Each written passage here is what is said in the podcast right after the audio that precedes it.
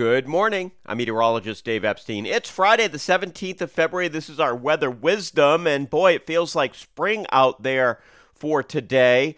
Remember, we are sponsored by Clover Food Lab, cloverfoodlab.com slash Dave. You get a discount on any box. You don't have to get a subscription. Just try one of their boxes. They're amazing. Uh, and I'd love to hear. Just, uh, you know, tweet me at Growing Wisdom and let me know what you think. I, I love them. Okay, so for today, we've got some showers developing, mostly this afternoon. There could be a little drizzle or a brief shower this morning, but it's mainly an afternoon thing. Temperature up near 60. Uh, if we get to 61, we tie a record. If we get to 62, we break a record. The record set, oh, a long time ago. No, not really. Last year on this date. Uh, then tonight, we'll see the cold front sweep on through. We'll clear out. Temperatures go back down into the 20s. When you get up tomorrow morning, it will feel like winter. The air will be dry. It'll be heavy. It'll have a different feel to it.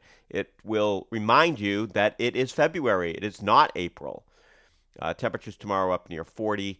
Uh, winds will be, eh, they're out there, but it's not going to be a windy day by any means. And the winds flip around to the southwest in the afternoon, and that already starts the milder air to come in. So Saturday night, we don't go down very far, maybe around freezing, a little below, but that's about it.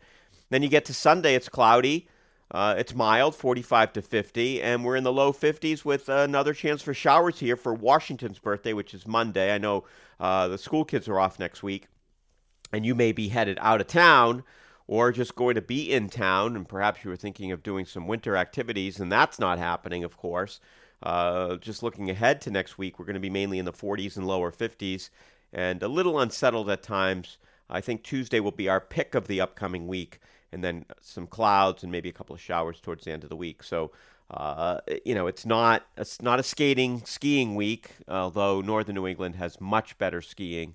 Uh, because you know they had the snow and it's been colder there and some places in southern New England. At least try to make snow but with these temperatures you can't even do that. So just pretty incredible. Uh, we're you know one of the top five warmest winters so far on record to this point. We'll see where we end up uh, beyond the next couple of weeks. We're going to have a little bit of cold weather at the end of the month and that you know will determine what place we are. But certainly it's a top 10 warm winter once again here in southern New England. Have a great weekend, everybody.